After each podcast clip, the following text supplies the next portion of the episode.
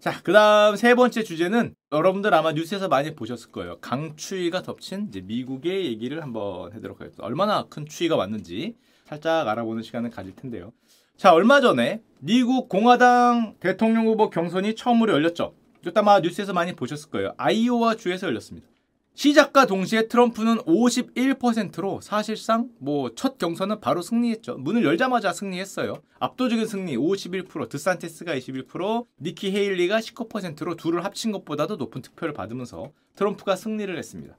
다만 조금 더 들여다보면 이 아이오와 주의 경선에서 선거구의 투표율이 몇 퍼센트가 나왔냐? 원래 대통령 선거가 아니고 대통령 후보 경선이다 보니까 투표율이 높게 나오진 않아요.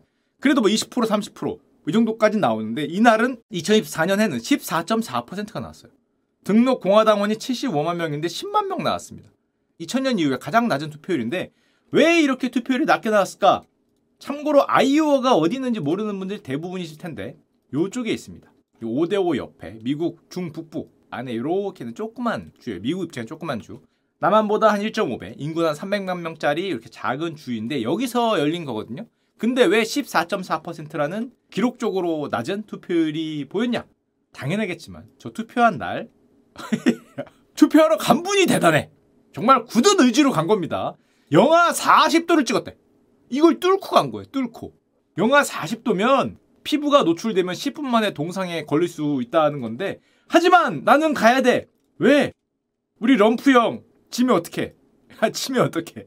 10만 명 중에 50%를 맞으니까 5만 명이 영하 40도를 뚫고 우리 럼프 형한테 투표하러 이동한 이제 그런 상황이라고 14.4%도 대단하네. 개인적으로 야 이거 어떻게 가냐. 어 이렇게 보면은 야 그냥 좀 추운 거 아니냐.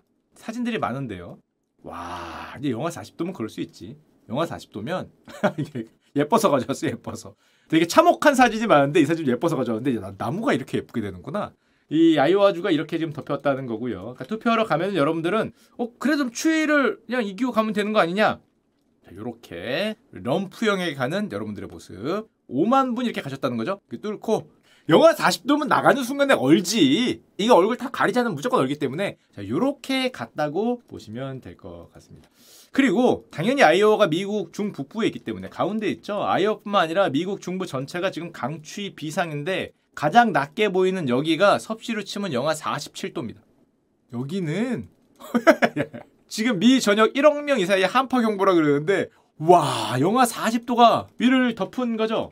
게다가 언제가 제일 춥냐? 지금 지금 미국은 오늘 왜 이번 일요일이 아마 올 겨울 중에 1월 중에 가장 추운 날이 될 것 같은데 지금 현재 미국 기상청은 올 일요일 저 미국 중북부 지역을 체감온도 영하 57도의 한파를 예보하고 있어요. 나오지 마라. 집에서 나오지 마라. 몬타나, 사우스다코타, 뭐 노스다코타 뭐 이렇다고 하는데 체감온도 영하 57도, 실제 온도는 뭐 영하 뭐 40도 언저리가 되겠죠. 바람도 세게 분다 그러니까 집에서 나오지 마라. 진짜 사망할 수 있다. 사망할 수 있는 강추위가 예보돼 있고요. 게다가 미국 전역이기 때문에 저기 남쪽에 있는 뜨거운 더위와 사막의 텍사스 영하 32도랍니다. 우와 텍사스 일부 지역은 지금 동상 경보 열렸어요. 나오지 마라. 영하 32도. 그리고 미국에서 이것 때문에 현재 가보시면 뭐 틱톡이나 유튜브 가면 쇼츠 엄청 만들었어요, 애들. 추우니까 러시아에서 하던 거 있잖아. 뭐 물 확 뿌리면은 갑자기 막 뜨거운 물이 갑자기 얼어갖고 막 눈처럼 내리고 라면을 먹으려고 이렇게 들면 라면 면발이 그대로 굳어갖고 폭포수 같은 라면 면발차 이거 러시아에서 하던 거 있잖아. 러시아에서 하던 거. 그거 얘들도 하고 있어. 가서 보면 생선을 뭐 썰으려고 꺼냈습니다. 근데 생선이 굳어갖고 그걸로 막 칼싸움하고 그걸로 못 받고 생선으로 얼른 거 이런 모습을 지금 미국에서도 챌린지로 엄청 많이 하고 있어요. 대표적으로 가장 유명했던 거 하나 보여드리면 이게 있습니다. 결빙 챌린지 이건 뭐냐? 편의점 냉장고죠. 냉동실 말고 냉장고에 있던 요 생수입니다. 생수를 꺼내서 이렇게 흔들면 얼어. 10초 만에. 영하 27도면. 이걸 제가 보여드릴게요. 갖고 왔습니다. 이게 무슨 말인지 모르실 것 같아서. 요게 또 유명한 거였는데 꺼내. 꺼내. 길거리에 있는 거겠죠? 어는 거야. 추워서. 뭐 저기도 공기 기포가 얼어서 저렇게 한다 그러는데 저렇게 쫙 10초 만에 순식간에 어 이렇게 차갑게 얼음으로 먹을 수 있는 예 급속 냉동할 수 있는 이런 챌린지들이 요즘에 러시아에서 보던 걸 미국이 이제 그대로 하고 있는 지금 현재 미국의 현재라고 할 수 있고요. 그런데 여러분 보면 그 생각 들지 않아요? 자, 미국이 저렇게 추우면 캐나다는 사망했나? 지금 미국이 여기 있는 나라가 지금 우리 너무 춥다고 얘기하는 거 아니에요? 지금 아이고 추워라 이러고 있는 건데 야 위에 있는 캐나다는 사망 아닌가 서서 선체로 죽은 거 아닌가? 지금 가서 보니까 무슨 에드먼턴, 토론토 전부 다 추위 기록이 깨지고 있어요. 영하 45도. 와. 일부 지역은 영하 50도래. 와. 근데 캐나다 뉴스는 많이 살펴보는데 그냥 덤덤해 좀 미국과 다르게 뭐야 하고 봤는데 춥긴 엄청 추운데 아 이게 그 원래 추운 나라에 있는 사람들은 호들갑을 안 떨어. 저 미국 촌놈들은 추위를 못 느껴봤어 그동안 북극의 추위가 뭔지 모르니까 와 미쳤다 하고 막 흔들고 하는 거지. 맨날 추운 나라 사람들은 이거 흔들겠습니까? 맨날 하던 거? 뭐 오는 게 당연하지. 야 영하 30도 원래 겨울날씨 그래. 얘네들은 월요일이 되면 날씨가 풀린다. 이게 실제로 캐나다 그 신문 기사입니다. 월요일이 되면 날씨가 풀린데 아 일요일이 제일 춥다고 오늘이 영하 18도로 mild air 온화한 기온. 음, 그쵸. 뭐 그럴 수 있지. 아니, 사우디에 있는 사람한테 30도면 시원하지. 맨날 40도, 50도 가는데. 그 캐나다인들은 인터뷰도 이렇게 좀 웃으면서 하시고 뭐 한잔 하면 버틸 수 있어요. 뭐 뜨뜻하네요 이러면서 아이 미국 촌놈들이 이게 안 겪어봐서 그래요. 이거 잘하는 집 가면은 그 되는데 아 참 잘하는 집 안 가봐서 이렇게 된 게 아닌가 생각이 들고 캐나다에서 찾다가 별게 없어서 좀 춥네 이러고 말더라고요. 나라마다 다르다. 우리도 뭐 개막원에서 살면 영하 30도 정도는 일상적으로 볼 수도 있으니까. 그리고 그런 생각이 들죠. 지구 온난화라면서 왜 이렇게 춥냐. 물론 겨울이 전체적으로 따뜻해진 거는 맞다 그럽니다. 하지만 그게 극한의 추위가 발생하지 않는다는 건 아니래. 또 이번 얘기를 하더라고요. 북극이 온난화가 된 게 이번 강추위의 원인이 아니냐. 북극이 온난화가 되면 북극이 따뜻해지는 거잖아요. 극한의 찬 공기가 남쪽으로 내려갈 수 있다. 이게 왜 온난화가 되는데 찬 공기가 남쪽으로 내려가는지 조금만 보면 이렇다고 합니다. 이거 이론이에요. 이론. 확실한 건 아닌데 기사학자들이 이런 얘기를 많이 해요. 북극 상공 성층권에 뭐 제티규라든지 극소용제라든지 해서 이렇게 차가운 공기를 막아주고 있는 위에 공기층이 있는데 북극이 따뜻해지다 보니까 남극은 상대적으로 더 춥고 이 공기 이동이 더 활발해지고 또 빠르게 회전하던 북극의 힘이 약해지니까 차가운 공기를 가둬두고 있는 극소용들이가 이렇게 밀려 내려온다는 거죠.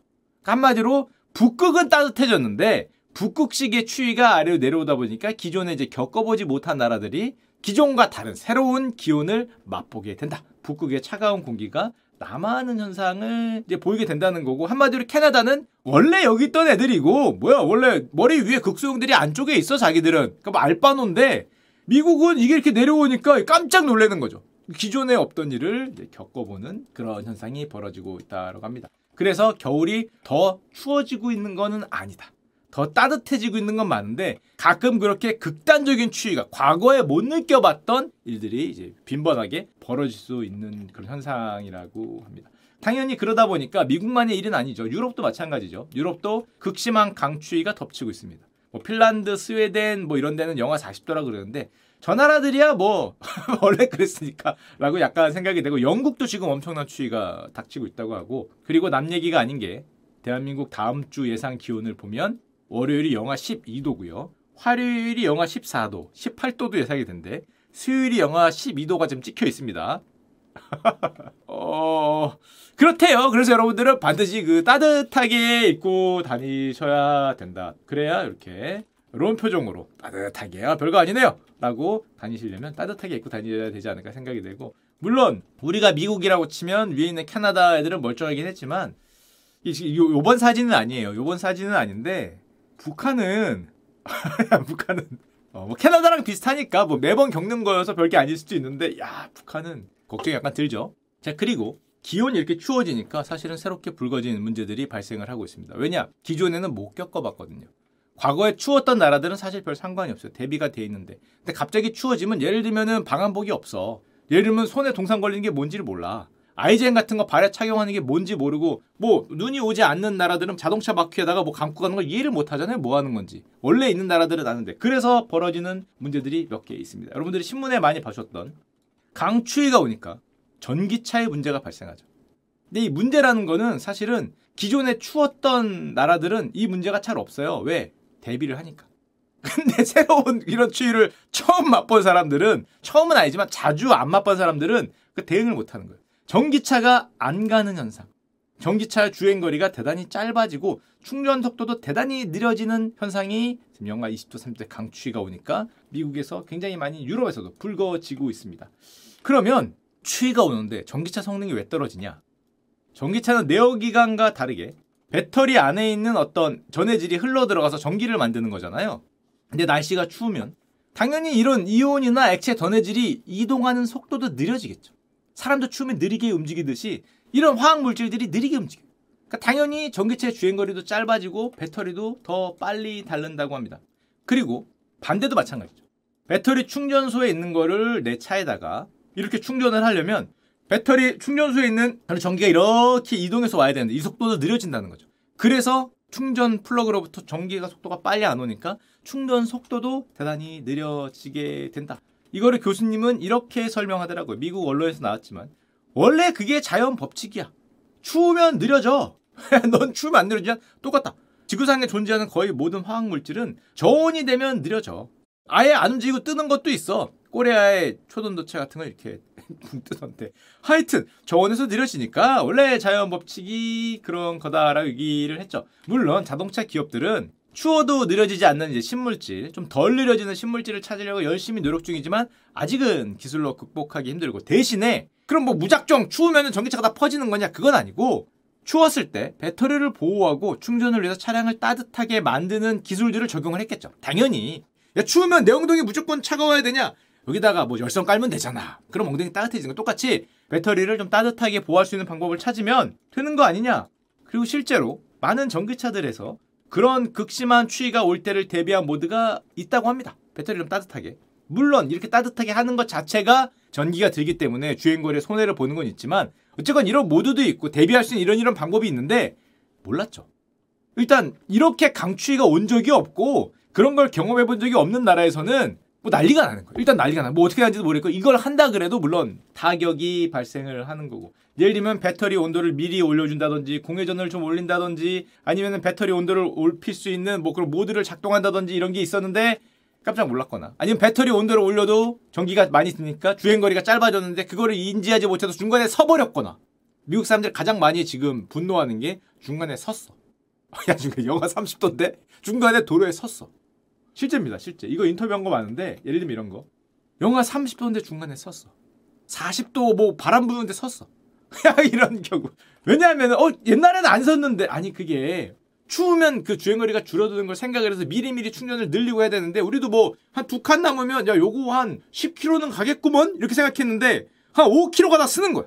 그러니까 과거하고 달라진 거를 인지를 못했다가, 밤새 충전을 했어야 되는데 그것도 야 이건 내일 하지 뭐 하다가 이제 날벼락을 맞는 옛날엔 충전 시간 뭐 30분만 해도 난 충분해 근데 겨울이면 1시간을 해야 된다. 2시간을 해야 이런 게 있었는데 대비를 못했죠.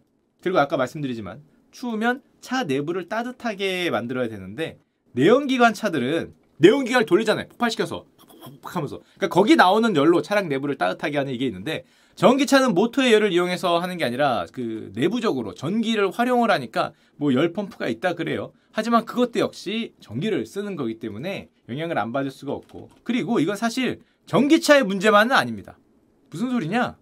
여러분들이 가지고 다니는 모든 전자기기가 원래 그래요. 아이폰을 가지고 영하 30도에서 스키를 타면 아이폰 배터리가 더 빨리 소모돼.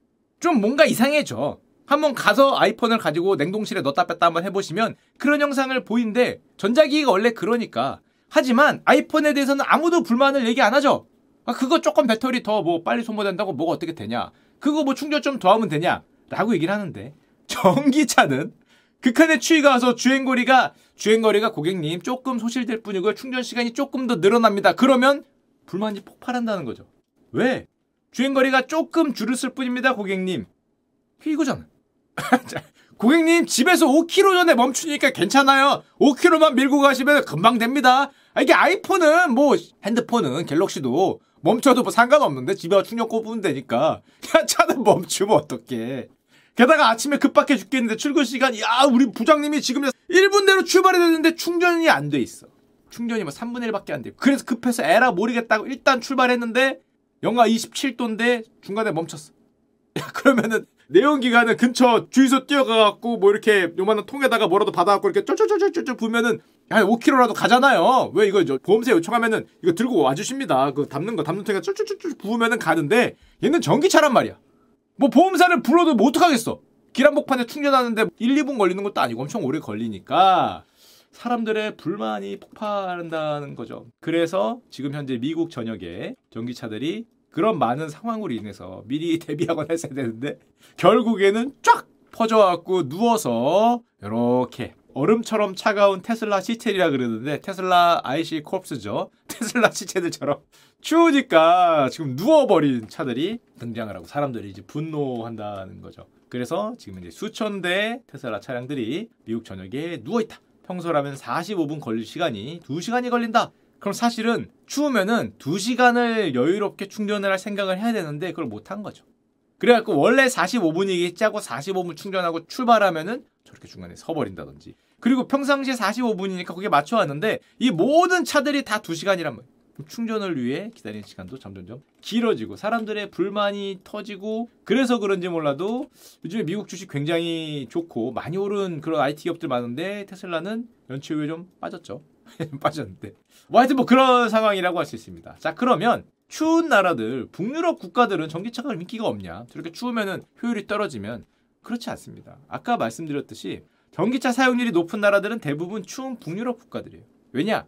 그걸 알아서 대비를 하거든요. 2시간 충전을 하고 미리미리 하고 따뜻하게 하려고 그러고 그만큼밖에 안 가는 거야. 미리 알고 거기에 맞춰서 생활 패턴을 하는 건데 기존 생활 패턴에 갑자기 바뀌니까 적응을 못했다고 할 수 있고요. 그리고 이런 북유럽 국가들은 또 특징이 있습니다. 뭐 미국도 마찬가지긴 한데 추운 날씨가 크게 방해가 되지 않는 이유. 전기차 사용률 압도적인 세계 1위 노르웨이 같은 경우엔 대부분의 노르웨이 사람들은 개인주택에 거주해서 90%에 달하는 전기차 소유주들이 자기 집에 전용 충전소를 둘 수 있다. 상관없다는 거죠. 밤새 꼬마 두는데 뭐 45분이 2시간 돼도 상관없죠. 잘 때 충전되는 거기 때문에 대한민국과 조금 다르죠. 대한민국은 이제 아파트에서 충전기가 몇 개 없기 때문에 줄을 서야 되는데 여기는 뭐 내 거란 말이야. 대부분 자기 집에 자기 충전소가 98, 와 대단하다 진짜. 90%가 있기 때문에 저런 나라들이 이제 큰 문제가 없고 날씨가 거의 항상 추우면 생활 패턴이 거기에 맞춰지고 자동차 이용 패턴도 거기에 맞춰지고 미리 충전하고 미리 따뜻하게 하고 미리 예열하고 뭐 그러면 겨울에 잘 대처할 수 있죠. 그래서 뉴욕 타임즈는 이렇게 얘기했습니다. 지금 현재 미국의 전기차들이 겪는 어려움은 결국 더 많은 충전소가 필요하다. 아니면 설치할 집이 있어서 내 집에서 충전을 하던가. 결국 필수 인프라 문제가 아니냐. 그러면서 놀랍게도 이런 필수 인프라가 가장 잘 되는 나라.